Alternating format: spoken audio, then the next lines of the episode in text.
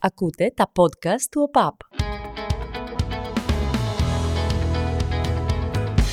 Λοιπόν, αν το επίθετό σας είναι Παπαδόπουλος, Κωνσταντινίδης, Γεωργιάδης, Αντωνίου, όπως είναι μερικά από τα πιο συχνά ελληνικά επίθετα βάσει έρευνας που πραγματοποίησε ο ΑΣΕΠ, τότε μπορείτε να κάνετε ίσως skip το πρώτο λεπτό γιατί δεν θα ταυτιστείτε με τη συνέχεια. Αν το επίθετο όμως είναι τσίγκρι, είσαι τυχερός υπό την έννοια ότι ξέρεις και κάποιους άλλους ανθρώπους, λίγους, με το δικό σου επίθετο όταν τους έχεις γκουγκλάρει. Ξέρω για παράδειγμα ότι υπάρχει ένας τσίγκρις γιατρός, ξέρω ότι υπάρχει ένας τσίγκρις ε, βουλευτής, υπάρχουν και κάποιοι άλλοι, αλλά σας λέω αυτούς που ξεχωρίζουν περισσότερο. Το δύσκολο με αυτό το επίθετο και με διάφορα άλλα επίθετα τα οποία είναι πιο σπάνια είναι ότι σε διάφορες ε, τηλεφωνικές συναλλαγές που γίνονται με τράπεζες, αεροπορικές εταιρείες ή τηλεφωνικές παραγγελίες, ε, η κατάσταση γίνεται δύσκολη. Ε, δηλαδή, μόνο από αυτούς που χάρηκαν όταν βγήκαν αυτά τα apps που παραγγέλνεις και απέφευγες την εξής ε, άβολη στοιχομηθεία που ήταν. Θα μου δώσετε ένα όνομα, παρακαλώ. Τσίγκρις. Πώς; Δεν σας ακούω καλά. Τσίγκρις.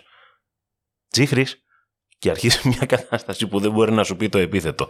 Τέλος πάντων, χάρηκα δηλαδή πάρα πολύ όταν βγήκαν αυτά τα apps και ε, βγήκε η όλη συζήτηση του πώς λέγεται το επίθετό σου. Ποτέ δεν θα αντιμετωπίσεις αυτό το πρόβλημα αν έχεις ένα από τα συχνά επίθετα που υπάρχουν τέλος πάντων στα ελληνικά και που το ξέρεις με το που το ακούσεις.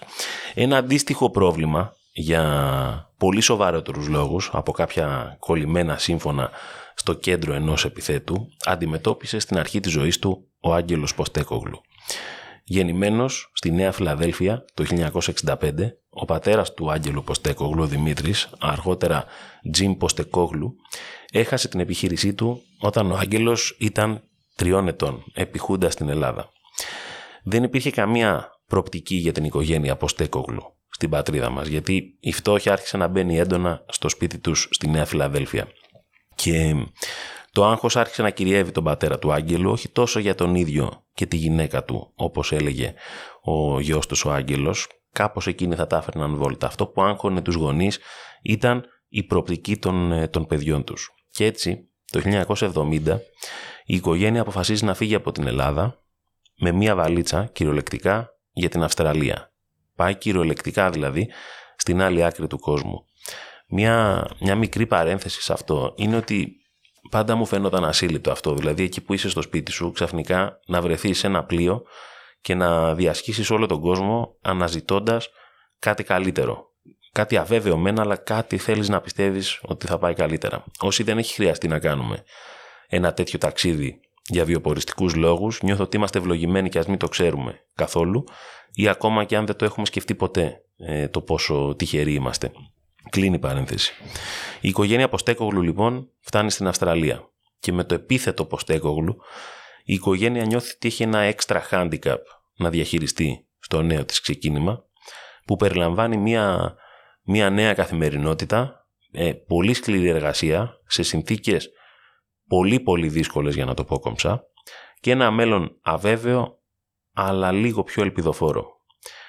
Έτσι λοιπόν η οικογένεια αποφασίζει να αλλάξει το επίθετο ποστέκογλου σε ποστέκος για να είναι πιο έβυχο και πιο κατανοητό στην υπόλοιπη κοινότητα την ε, Αυστραλιανή της Μελβούρνης, η οποία βέβαια έχει και πάρα πολλούς Έλληνες μετανάστες εκείνη την εποχή.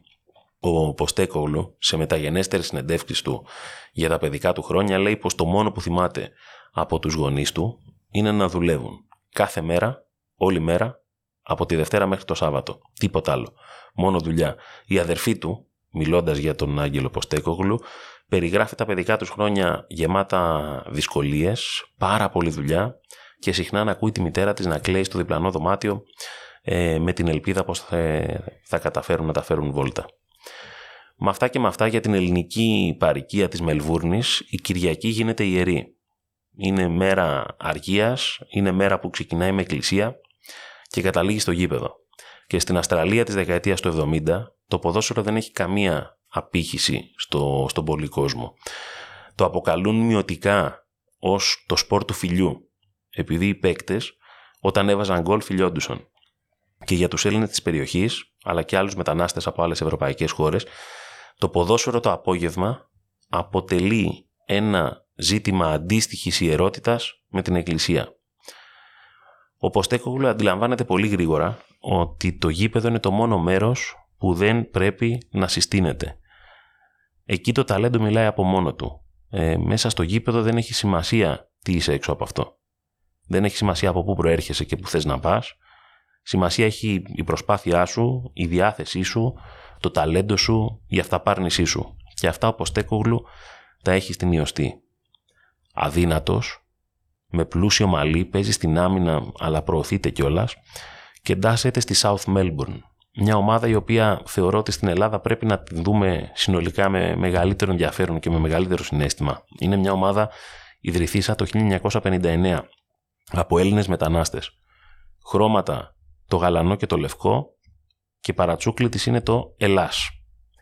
Τη χρονιά που γεννήθηκε ο Ποστέκογλου, το 1965, ο Κώστας Νεστορίδης ταξίδεψε από την Ελλάδα στην Αυστραλία και υπήρξε σε αυτή την ομάδα της South Melbourne παίκτης προπονητής και η έλευση του καλύτερου Έλληνα ποδοσφαιριστή εκείνης της εποχής στην Αυστραλία δημιουργεί μια τεράστια αύξηση του κόσμου που πηγαίνει στο γήπεδο και παρακολουθεί από κοντά τις προσπάθειες των παικτών που παίζουν με τα μπλε και με τα άσπρα.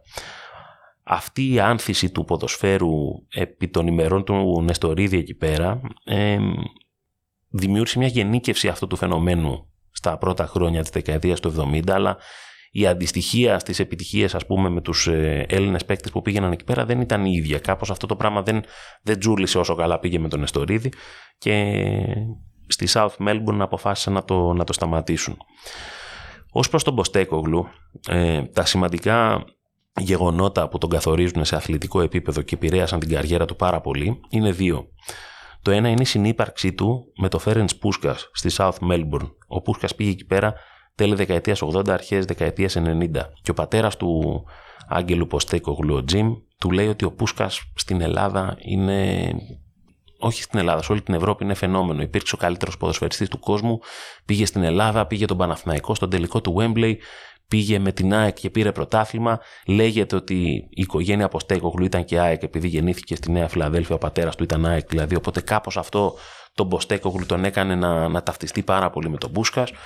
Ε, και εκείνος του, του δίνει την αίσθηση ότι έτσι όπως τον ακούει τον Μπούσκας θέλει και εκείνος να γίνει προπονητής αυτό το έχω ακούσει και με άλλους ανθρώπους που έχω μιλήσει και είχαν γνωρίσει τον Πούσκα, κυρίως την χρυσή ομάδα του Παναθηναϊκού τη δεκαετία του 70. Όλοι μου λέγανε ότι ο Πούσκα δεν είναι αυτό που λέμε ο απόλυτος προπονητής, αλλά ήταν ένας τρομερός χαρακτήρας που σου περνούσε πάρα πολύ την ψυχολογία ε, του νικητή, το ότι πρέπει να κερδίσεις και να βάλεις όλους τους άλλους από κάτω, είναι κάτι που παραδέχονται όλοι όσοι γνώρισαν τον Πούσκας είτε επαγγελματικά είτε δημοσιογραφικά. Ε, Συνεπώς, ο Ποστέκοκλου όταν γνωρίζεται με τον Πούσκας πραγματικά γίνεται, γίνεται σφουγγάρι. Ό,τι λέει ο Πούσκας είναι, για εκείνον, είναι για εκείνον Ευαγγέλιο. Λέγεται ότι ο Πούσκας παίζει τότε με σύστημα 4-3-3, το οποίο αποτελεί μέχρι και σήμερα την προπονητική βάση του πώς θέλει να παίζει το ποδόσφαιρο Ποστέκογλου. Το δεύτερο σημαντικό κομμάτι της δικής του καριέρας, του Ποστέκογλου, είναι ότι κατάφερε με τη South Melbourne να πάρει το πρωτάθλημα της Οκεανίας. Να πάρει ένα πρωτάθλημα δηλαδή εκτός των συνόρων της Αυστραλίας. Προφανώς η Αυστραλία είναι υπερδύναμη, η ποδοσφαιρική υπερδύναμη της συγκεκριμένης γεωγραφικής περιοχής, αλλά ένας διεθνής τίτλος είναι πάντα ένας διεθνής τίτλος. Και το 2000 η South Melbourne ως πρωταθλήτρια της Οκεανίας συμμετέχει στο πρώτο παγκόσμιο κύπελο συλλόγων το 2000, όπου μαντέψτε ποιος παίζει, η Manchester United του Sir Alex Ferguson. Και εκεί πέρα μιλάμε για μια ομάδα φαινόμενο. Είναι μια ομάδα που πέρασαν τόσα χρόνια για να έρθουν αυτές τις μέρες η Manchester City και να κάνει κάτι αντίστοιχο, να πάρει πρωτάθλημα, κύπελο Αγγλίας και Champions League. Παίζει με τη South Melbourne. Για την Αυστραλία αυτό δημιουργεί ένα εθνικό ποδοσφαιρικό θέμα γιατί ποτέ στο παρελθόν δεν μπορούσε μια ομάδα από την Αυστραλία να παίξει σε επίσημο αγώνα με μια ομάδα της Ευρώπης τόσο ισχυρή όσο η Manchester United. Και εκεί ο Άγγελος Ποστέκογλου τόσο 2000 που φορά, ε, έχει, έχει αυτό το γκότι, δηλαδή έχει αυτό το, το μουστάκι μαζί με μουσι κάτω από, από τα χείλη, με ένα στενό έτσι πόλο τη σερτ κάθεται σε ένα πάγκο τελείως ε, ε, ένα σκηνικό που μπορείς να το συναντήσεις μόνο στα πρώτα χρόνια του 2000 αυτό το πράγμα. Μία μόδα περίεργη, η οποία δεν έμεινε για πολύ καιρό, αλλά όπως Τέκογλου την ακολουθεί εκεί πέρα πιστά. Ε, κάθεται έτσι με, με, τα χέρια σε θέση άμυνας και ξεκινάει το παιχνίδι κόντρα στην ε, Manchester United. Χάνει 2-0, αλλά ήταν ένας κανονικός ποδοσφαιρικός αγώνας για εκείνον. Δεν ήταν ένα 15-0 μιας ομάδας αν ισχυρεί με μια ομάδα τρομερή. Και εκεί σου λέει ο Ποστέκογλου ότι κάτσε ρε μεγάλε. Είμαι με τη Manchester United. Είμαι με τη South Melbourne εγώ. Χάνω μεν, αλλά στέκομαι στο ύψος μου. Και εκεί πέρα λέει ο Ποστέκογλου ότι πλέον δεν φοβάμαι κανέναν. Αυτή η καλή ήττα, αν υπάρχουν καλές ήττες στο ποδόσφαιρο, που για μένα υπάρχουν, ε, φέρνει τον Ποστέκογλου στην πόρδα της Εθνικής Αυστραλίας. Όχι της μεγάλης ομάδας, των, ε, της ομάδας νέων. Under 16 στην αρχή, Under 17 και ομάδα νέων της Αυστραλίας. Για 7 χρόνια βρίσκεται εκεί πέρα, από το 2000 μέχρι το 2007. Και εκεί πέρα αρχίζει μια κατάσταση πάρα πολύ ενδιαφέρουσα, διότι αποτυγχάνει ο Ποστέκογλου το 2007 να πάει την ομάδα της ε, νέων της Αυστραλίας στο παγκόσμιο κύπελο και είναι καλεσμένος σε μια τηλεοπτική συνέντευξη για να δούμε ότι όλα τα πράγματα που συμβαίνουν και λέμε ως πρώτη ανάγνωση ότι είναι άσχημα μπορεί στο τέλος να γίνονται καλά. Τσακώνεται με ένα δημοσιογράφο σε ένα πάνελ ο οποίος δημοσιογράφος του λέει ότι ούτε λίγο ούτε πολύ αφού δεν έστειλε την εθνική Αυστραλίας στο παγκόσμιο κύπελο, σήκω φύγε, παρετήσου του λέει γίνεται ένας τσακωμός που στο YouTube τώρα δεν έχει νόημα να σας τον περιγράψω όλον, αλλά αν έχετε χρόνο μπείτε να το δείτε. Είναι 6-7 λεπτά. Τσακώνονται αγρίως με τον δημοσιογράφο, που του λέει Σήκω, φύγε και δεν είναι ντροπή, δεν πήγε Αυστραλία στο τέτοιο. Λέει εντάξει, παιδί μου, okay, είναι μέσα στο κομμάτι αυτό. Γίνεται viral, αλλά βλέπουν ότι ο Ποστέκογλου έχει ένα χάρισμα τουλάχιστον στην ομιλία. Τρεις μήνες μετά, εκεί πέρα παντρεύεται ο Ποστέκογλου, ερωτευμένος με μια επίσης Ελληνίδα ομογενή, η οποία ήταν στο marketing κομμάτι της South Melbourne και έλεγε η γυναίκα του φοβερή δήλωση αυτή σε ένα ντοκιμαντέρ που έχουν κάνει για τον Ποστέκογλου. Λέει ότι όλοι μιλούσαν για τον Ποστέκογλου. Ότι είναι ένας άνθρωπος που δεν καταλαβαίνεις ακριβώς τι θέλει να πει από το βλέμμα του. Και είναι ένας άνθρωπος που πραγματικά σε κάνει να σκέφτεσαι ότι ε, θέλεις να, να παίζεις για αυτόν ποδόσφαιρο. Και λέει η γυναίκα του, τον έβλεπα, λέει, πώς να καταλάβω λέει, γιατί αρέσει τόσο πολύ ο Ποστέκογλου. Εγώ λέει, τον έβρισκα και τόσο ωραίο.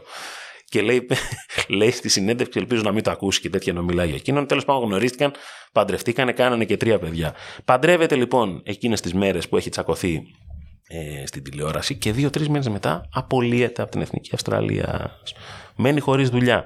Αλλά εδώ δεν είναι ευρωπαϊκό ποδόσφαιρο όπου οι προπονητές είναι πολύ ε, πλούσιοι αμοιβόμενοι και όλα έρχονται πάρα πολύ εύκολα. Οπότε ο Ποστέκογλου ψάχνει εναγωνίως μια νέα δουλειά. Και πού τη βρίσκει; Στην Ελλάδα. Και έρχεται το 2008 στην Παναχαϊκή της τρίτης κατηγορίας. Εκεί ξεκινάει το κάλ της υπόθεσης, η ένωση ενός Αυστραλού, ενός Έλληνα μάλλον ομογενούς από την Αυστραλία με το ελληνικό ποδόσφαιρο.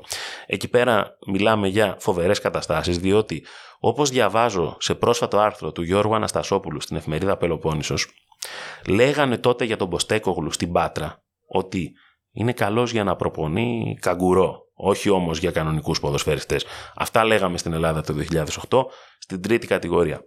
Δεν πάει άσχημα στη Μαναχαϊκή, πέφτει όμως σε μια αλλαγή της μετοχικής σκητάλης ε, και η νέα διοικητική σύνθεση της ομάδας δεν έδειξε εμπιστοσύνη στον άγνωστο Έλληνο-Αυστραλό της εποχής. Σύμφωνα με την εφημερίδα Πελοπόννησος μάλιστα στο ίδιο άρθρο, αντιμετώπιζε και κάποια οικονομικά προβλήματα ο Ποστέκογλου και έμεινε για ένα μήνα στην Πάτρα στο σπίτι ενός φίλου της Παναχαϊκής, διότι δεν είχε χρήματα να πληρώσει το εισιτήριό του πίσω για την Αυστραλία. Έφυγε με δανεικά χρήματα ενός πατρινού παράγοντα που του πήρε το εισιτήριο και όταν έφτασε στη Μελβούρνη του έδωσε τα χρήματα και έγινε ε, και ε, σταμάτησε ας πούμε εκεί πέρα το, το κομμάτι. Δεν στεριώσε ποτέ στην Ελλάδα αν και ήθελε ε, και επέστρεψε στην Αυστραλία όπου αντιμετωπίζει σοβαρά οικονομικά θέματα και αρχίζει εκείνη να ζει για περίπου ένα χρόνο με τη γυναίκα του στο σπίτι της πεθεράς του. Προπονεί μικρές τοπικές ομάδες, κυρίως παιδιά, ε, και βγάζει χρήματα ως σχολιαστής στην τηλεόραση. Επειδή είχαν δει ότι τα λέει καλά από αυτή την ε, κουβέντα που έφερε τελικά και την απόλυσή του. Το 2009 μια άλλη ομάδα της Αυστραλίας, η Brisbane Roar, αλλάζει προπονητή και πηγαίνει εκεί πέρα ο Ποστέκογλου, ο οποίος την αναλαμβάνει και πηγαίνει πάρα πολύ καλά, αρχίζει πάλι να δείχνει τα δικά του δείγματα γραφής. Κατέκτησε κύπελο και αρχίζει να, να φαίνεται η δουλειά του μετά το πρωτάθλημα που παίρνει το Αυστραλιανό και πηγαίνει στην εθνική ομάδα της Αυστραλίας. όπου εκεί πέρα κατακτά το ασιατικό κύπελο και οδηγεί την ομάδα στο Μουντιάλ του 2014. Μετά δηλαδή την επιστροφή του και μετά το πόσο καλά τα πήγε στην Brisbane, με συγχωρείτε, καταφέρνει να πάει πίσω στην Εθνική Αυστραλία αλλά στη μεγάλη ομάδα. Και εκεί πέρα ο Tim Cahill, ένας από τους πιο έτσι γνωστούς ε, παίκτες ε, Αυστραλούς με μεγάλη καριέρα στην Premier League, λέει ότι αυτό που δεν καταλάβαινα ποτέ λέει με τον Μποστέκοκλου όταν ε, ήμασταν στην προπόνηση είναι τι ακριβώς σκεφτόταν όταν μας έβλεπε. Δεν μπορούσα να καταλάβω αν αυτό που έκανα μέσα στο γήπεδο και το έβλεπε ο Μποστέκοκλου αντιλαμβανόταν ότι γινόταν κάτι καλό, ότι γινόταν κάτι μέτριο, οπότε πάντα σε ανάγκαζε με έναν τρόπο λίγο απόμακρο αλλά ταυτόχρονα και, και κοντά σου να παίζει συνέχεια για αυτόν. Η Αυστραλία επί των δικών του ημερών λοιπόν πάει στο παγκόσμιο κύπελο που είναι grande event προφανώς για τη χώρα ε, τα πηγαίνει πολύ καλά και την οδηγεί και στο παγκόσμιο κύπελο του 2018 αλλά εκεί πέρα του έρχεται μια πρόταση με πολύ καλά χρήματα από την Ιαπωνία και πάει στην Γιοκοχάμα Μαρίνος το 2018. Εκεί κάθισε τρία χρόνια και φέρνει σε αυτή την ομάδα το πρώτο της πρωτάθλημα για πρώτη φορά μετά από 15 χρόνια. Και κατά τη θητεία του στη συγκεκριμένη ομάδα της Ιαπωνίας δέχθηκε κρούση να αναλάβει και την εθνική ομάδα της Ελλάδος. Αλλά η συμφωνία δεν προχωράει. Κάθεται στην Ιαπωνία για τρία χρόνια. Εκεί οι οπαδοί αρχίζουν να τον λατρεύουν διότι η ομάδα παίζει πάρα πολύ επιθετικά. Τη βλέπεις με τρομερό ενδιαφέρον και το καλοκαίρι του 2021 αποφασίζει να μην συνεχίσει εκεί στην ομάδα. Έρχεται η ΑΕΚ, τον προσεγγίζει, φαίνεται από ό,τι λένε τα μεταγενέστερα ρεπορτάζ ότι είναι πολύ κοντά στην ΑΕΚ, η οποία τελευταία στιγμή όμως αποφασίζει να πάρει προπονητή το Βλάνταρ Μιλόγεβιτς. Μιλάμε για το καλοκαίρι του 2021, με συγκριτικό πλεονέκτημα του Βλάνταρ Μιλόγεβιτς για κάποιος ότι είναι γνώστης της ελληνικής πραγματικότητας, αυτής της περιβόητης έκφρασης που έχουμε πολύ στην Ελλάδα για αρκετά χρόνια όταν μιλάμε για προπονητές.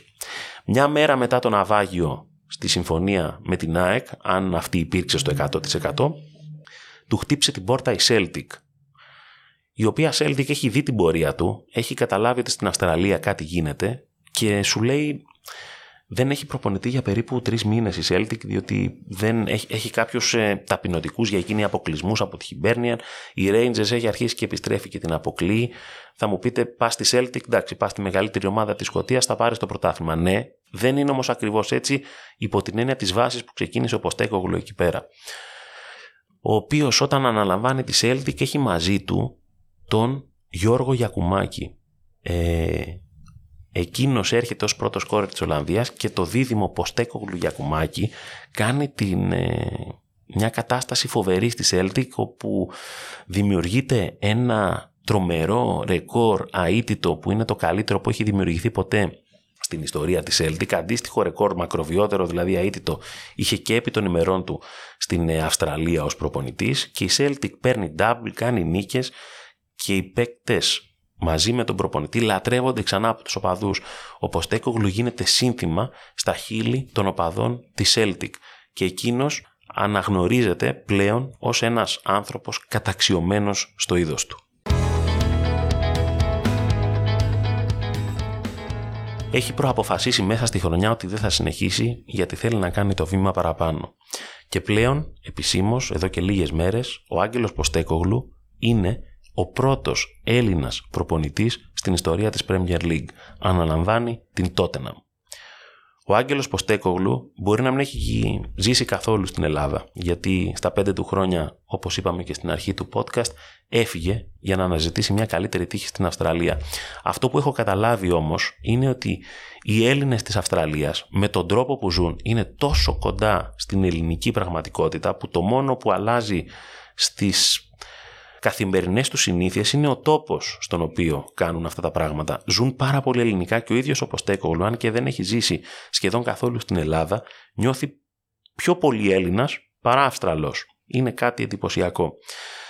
Θα ήθελα να απαντήσετε στο πόλο από κάτω αν πιστεύετε ότι ο Ποστέκογλου θα πιάσει στην Τότεναμ ή όχι. Ε, και επίσης με την ευκαιρία να δώσετε και τη δική σας βαθμολογία όσο καλύτερη γίνεται παρακαλώ στο podcast εντός έδρας του ΟΠΑΠ ε, θα ήθελα να πω τη δική μου άποψη τι πιστεύω στην ε, τότε να μου ότι μπορεί να κάνει ο Ποστέκογλου. Καταρχάς, να, να πούμε ότι η τότε να μην είναι φέτος εκτός Ευρώπης. Ξεκινάει από πολύ χαμηλότερη βάση.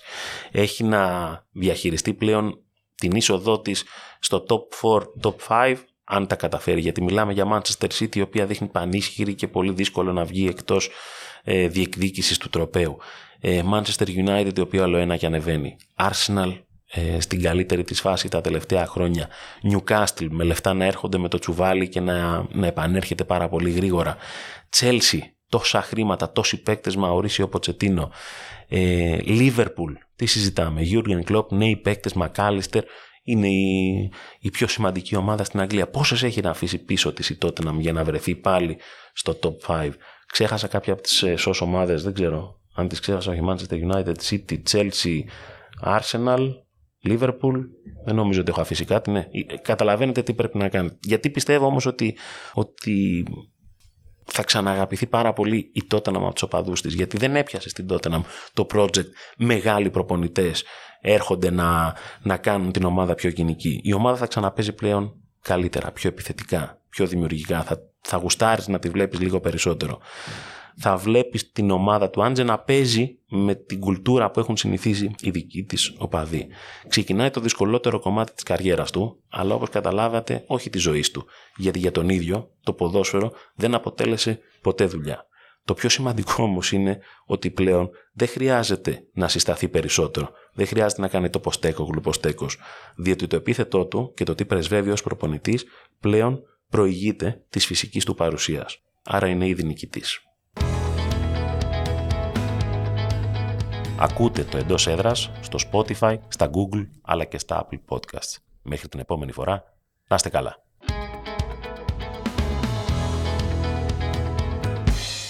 Ακούτε τα podcast του ΟΠΑΠ.